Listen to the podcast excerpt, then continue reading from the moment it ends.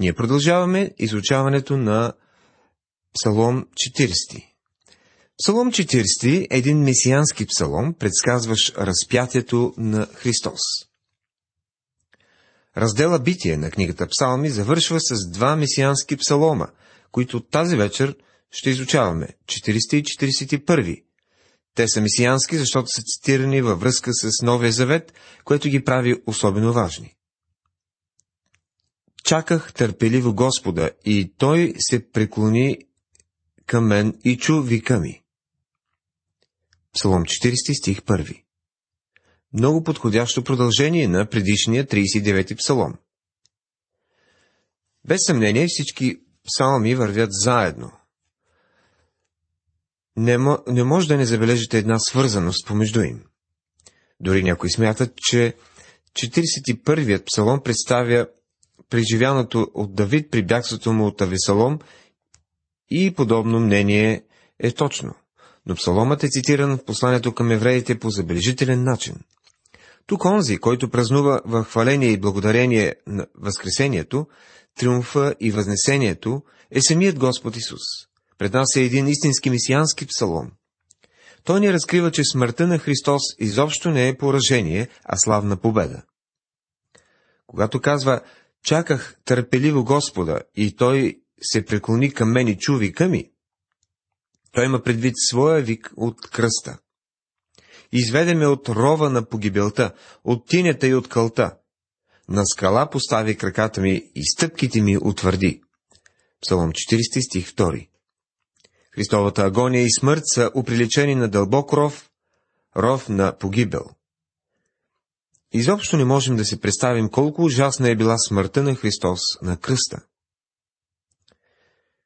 Четем в третия стих. Сложи в устата ми нова песен, възхвала на нашия Бог. Мнозина ще видят и ще се обоят и ще се оповават на Господа. Този стих се споменава нова песен. Вече сме говорили за нея, това е песента на изкуплението. Мнозина ще видят и ще се обоят и ще се уповават на Господа. Какво ще видят? Безспорно, смъртта и възкресението на Господ Исус Христос. Блажен онзи човек, който е направил Господа своя надежда и не се обръща към горделивите, нито към онези, които се отклоняват в лъжи. Псалом 40 стих 4. Нашият Господ Исус Христос е пример за човек, който е положил упованието си в Бога, който не почита горделивите, нито се отклонява в лъжи. Господи, Боже мой, много са чудесата, които си извършил, и Твоите мисли за нас не могат да се изложат пред Теб. Ако бих поискал да ги разкажа и за тях да говоря, те са твърде много, за да бъдат изброени. Псалом 40 стих 5 Бог е открил какво мисли за нас, като изпрати сина си да умре на кръста. Много се спекулира по въпроса за възможността да има живот на други планети. Дори и ние с вас, които предполагам не сме експерти в тази област, дори да приемем, че е възможно да има други населени планети, едно е важно – няма да има кръст на никоя от онези планети в космоса. Единствено тук Божият син е умрял на кръст. Господи, Боже мой, много са чудесата, които си извършил, и Твоите мисли за нас не могат да се изредят пред Теб. Колко ясно ни разкрива кръста Божията любов към нас. Следващият стих е цитиран в посланието към евреите жертва и принос ти не си пожелал. Отворил си уши в мен, си изгаряне и принос за грях не си поискал. Тогава казах, ето, идвам. В свитъка на книгата е писано за мен. Радвам се да върша волята ти, Боже мой, и Твоят закон е вътре в вътрешностите ми. Проповядвах правда в голямо събрание. Ето, не въздържам устните си. Господи, Ти знаеш. Псалом 40, стихове 6 до 9. Наистина това е един прекрасен псалом, който следва 39-я, където се открива преходността на човека. Жертва и принос ти не си пожелал. Отворил си уши в мен. А вижте как е цитирано този текст в посланието към евреите, 10 глава, 5 стих. Затова Христос, като влиза в света, казва, жертва и принос не си поискал, но приготвил си ми тяло. Чухте, нали? Някой ще каже, може би е цитирано погрешно. Критиците на Библията казват, тук има грешка, тук има противоречие в Библията. В 40 псалом, 6 стих се казва, отворил си уши в мен, а в Евреи си казва, приготвил си ми тяло. Да, Святия Дух е авторът на Библията. Той е написал и Стария и Новия Завет. Написал е както псалмите, така и посланието към евреи. И има пълното право да промене думите си. А когато го прави, винаги има съвършено основание за това. Нека да разгледаме историческия контекст. В изход 21 глава съществува закон за слугите и господарите. Ако даден човек стане роб на друг, в края на определен период от време той може да бъде освободен. Да речем, че през този период той срещне рубиня, в която се влюбва, оженват се и имат деца. Когато се изпълни времето, мъжът може да се тръгне, но жена му и децата му не могат да отидат с него, защото са роби. Тогава какво да направи този човек? Може да реши, че понеже обича господаря си и жена си, няма да напусне. Тогава господарят му го завежда при седиите, слагат го при вратата или при стълба на вратата и господарят му промушва ухото с шило и той му става роб за винаги. Изход 21 глава 6 стих. Когато казва отворил си уши в мен, Псалмопевец има предвид точно този обичай. Когато Господ Исус дойде на тази земя, промушиха ли ушите му с шило? Не. Той получи тяло. Той взе на себе си нашето човешко естество. Така се идентифицира с нас и стана слуга. Стана още и жертва. Жертва и принос ти не си пожелал. Тоест, старозаветните жертвоприношения на животни не са доставили удоволствие на Бога, но са посочвали към жертвата на Господ Исус Христос. Чуйте какво казва пророк Исаия по въпроса. Господ Бог му отвори ухото, и аз не се разбунтувах и не се обърнах назад. Исаия 50 глава 5 стих. Този стих пророчески предсказва унижението на слугата Христос, който ще дойде на земята. Когато Господ Исус дойде на тази земя и отиде на кръста, неговото ухо не е било отворено, нито промушено. На него му се дава тяло, което бива приковано на кръст. Христос се е върнал на небето в едно прославено тяло с прободени ръце и нозе. И ще носи тези белези от гвозди през цялата вечност, за да можем ние с вас да се представим пред Него без петно или недостатък. Както виждате, той направи нещо повече от това да позволи да му пробият ухото с шило. Предаде тялото си да бъде разпънато, защото ни обича, и не би се върнал в небесни места без нас. Това е един невероятен, наистина, месиански псалом, който ни представя разпятието на Господ Исус Христос заради любовта му към нас. Господи, не задържай благите си милости към мене. Твоето милосърдие и Твоята истина нека ме пазят винаги. Защото са ми окръжили безбройни злени, постигнаха ме беззаконията ми, така, защото не мога да повдигна очите си.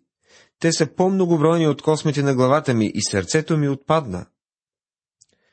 Благоволи, Господи, да ме избавиш. Господи, побързай да ми помогнеш. Псалом 40, от 11 до 13 стихове. След като е разсъждавал по делото на спасението и е говорил за него от името на Месията, тук авторът на псалмите говори от свое собствено име. Това, което той казва в 11 стих, не задържай благите си милости към мене, може само да ни окоружи и ние да се молим за Божията милост и да се поставим под нейната закрила. Твоето милосърдие и Твоята истина нека ме пазят винаги. Освен това, това изявление може да ни окоръжи по отношение на вината за греха, а именно, че Исус Христос е направил онова, което жертвите и приносите не могат да сторят. Псалмистът разглежда беззаконията си като безбройни злени, по-многобройни от космете на главата му. Гледката на греха му така го е потискала, че не е можел да повдигне очите си, нито да, да сдържи сърцето си. Благоволи, Господи, да ме избавиш, казва той в 13 стих. Случай като този, когато се отнася до съдбата на един смъртен, всяко закъснение е фатално. Затова призивът Господи, побързи да ми помогнеш, е особено важен за всеки един от нас. Нека се посрамят и се смутят всички заедно, уния, които търсят душата ми, за да я погубят. Нека се обърнат назад и се опозорят, уния, които се наслаждават на злощастието ми. Нека се смаят поради срама си, уния, които ми думат, о-хо-хо, нека се радват и се веселят в тебе, всички, които те търсят, уния, които обичат спасението ти, нека думат винаги да се величае Господ. А аз съм сиромах и немощен, но Господ се грижи за мене. Помощ моя, избавител мой си ти.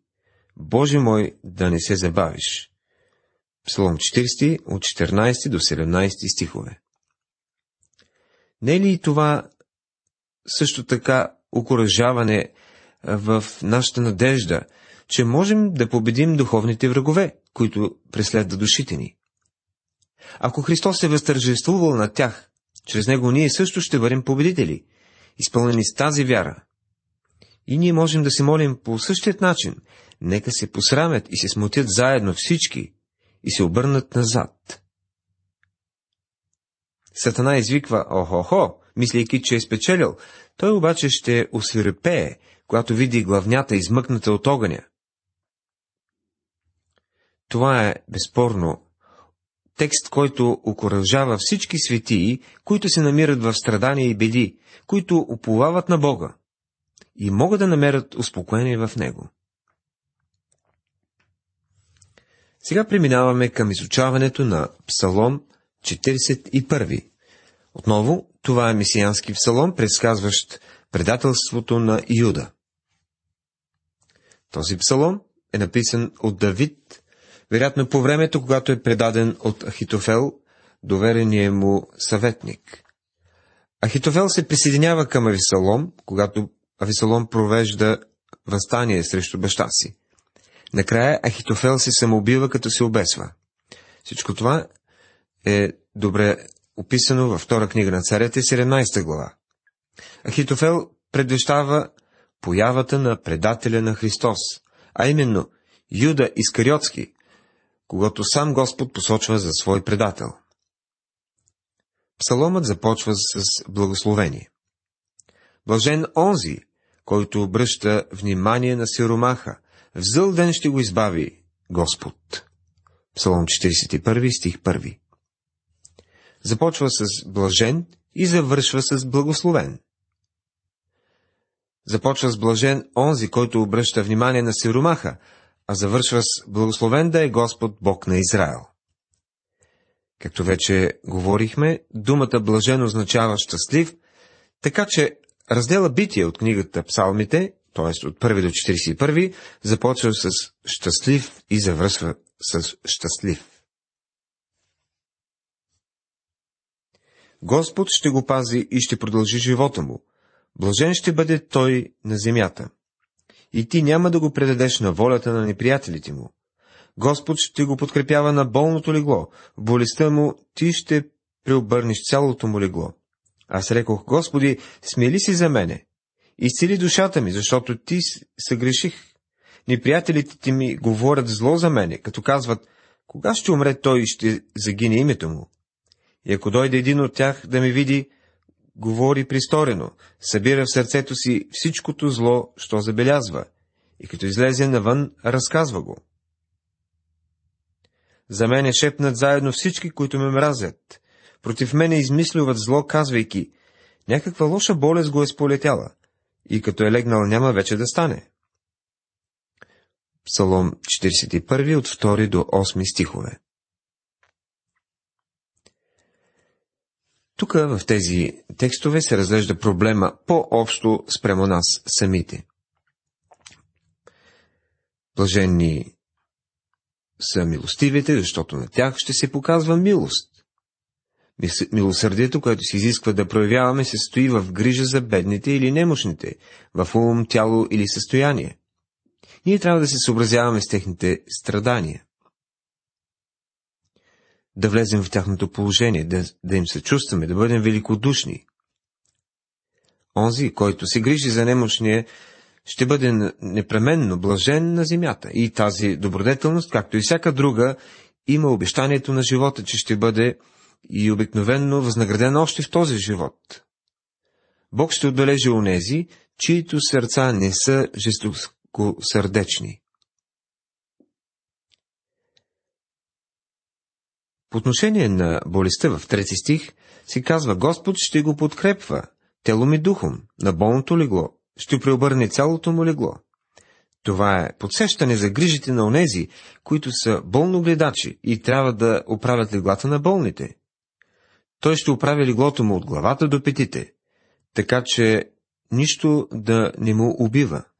Тоест, ще преобърне леглото му, ще го разтреби и направи много удобно. Или ще преобърне леглото в легло на здраве. Бог не е обещал, че людите никога няма да боледуват, ни, нито, че няма да ги повали болест. Не е обещал, че ще им помогне да понасят страданието с търпение и да чакат изхода с радост. Дори и близкият ми приятел, на когото имах доверие, който ядеше хляба ми, вдигна пета срещу мене. Псалом 41, стих 9. Господ Исус цитира този стих във връзка с Юда. В Евангелието от Йоанна 13 глава, 18 стих, се казва така. Не говоря за всички вас. Аз зная, кои съм избрал, но за да се сбъдне писанието, който едеше хляба ми, вдигна своята пета против мен. Този стих се изпълнява в Юда, който предаде Господ Исус. Петър също се позовава на него в Деяние на апостолите, първа глава. Братя, трябваше да се изпълни написаното, което Святия Дух предсказа чрез устата на Давид за Юда, който стана водител на тези, които хванаха Исус. Тук имаме и нещо повече. Четем в 10 стих. Но ти, Господи, бъди милостив към мен и ме изправи, за да им отплатя. Този стих се отнася до възкресението на Господ Исус. Издигни ме, за да им отплатя, казва той. В този раздел ние видяхме смъртта на Христос, както и Неговото възкресение. Но нека да изясним нещо. Смъртта на Христос не спасява никого. Смъртта и възкресението на Христос спасяват. Това е ясната дефиниция на благовестието, казано в първо послание към Коринтени 15 глава, 3 и 4 стихове. Защото ви предадах преди всичко това, което и аз приех, че Христос умря за греховете ни според писанията, че беше погребен, че беше възкресен на третия ден според писанията. Така че без възкресението на Господа няма благовестие. Почти всеки човек има мнение за Христос. Исус попита учениците си, какво казват хората? Кой е човешкият син? А те казаха, Едни казват, че е Йоанн Кръстител, други пък Илия, а други Еремия или един от пророците. А той им каза, а вие какво казвате? Кой съм аз?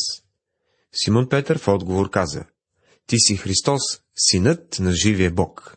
Евангелие от Матея, 16 глава, 13 до 16 стихове. Кой казвате, че е Христос? Много съвременни произведения оставят Христос на кръста или в гроба. В моралните си получения за Исус Томас Джеферсън оставя Христос в гроба. Той завършва книгата си с камъка, който затваря гробницата. Но в това, само в това нещо няма благовестие. Този камък бе махнат и Господ напусна гробницата. Той бе възкресен от мъртвите. И поради възкресението можем да кажем Благословен да е Господ, Бог на Израел до века. Амин и амин. Псалом 41, стих 13. Този стих завършва с двойно амин. Амин и Амин означава, че Бог е поставил довършителните штрихи на спасението ни, когато Христос възкръсна от мъртвите, възнесе се на небето и седна от дясно на Божия престол. Христос завърши спасителното дело за нас. Не е нужно да добавяте към него каквото и да е, но не отнемайте от благовестието, като пропускате Възкресението. Без него няма Евангелие. Това бе последният псалом в раздела върху битие. Някой добре бе казал, че книгата Битие представлява цялата Библия в умален вид. С други думи, всички велики истини на писанието се намират в зародиш в Битие. В този първи раздел от Псалми се покрива цялата книга на псалмите по същият начин, докато книгата Битие завършва с ковчег в Египет. Този раздел върху Битие от псалмите завършва с Възкресението. Уважаеми приятели, тази вечер изучавахме 40 и 41 псалми. Това бяха мисиански псалми. Първият разглежда разпятието на Христос, а вторият предателството на Юда.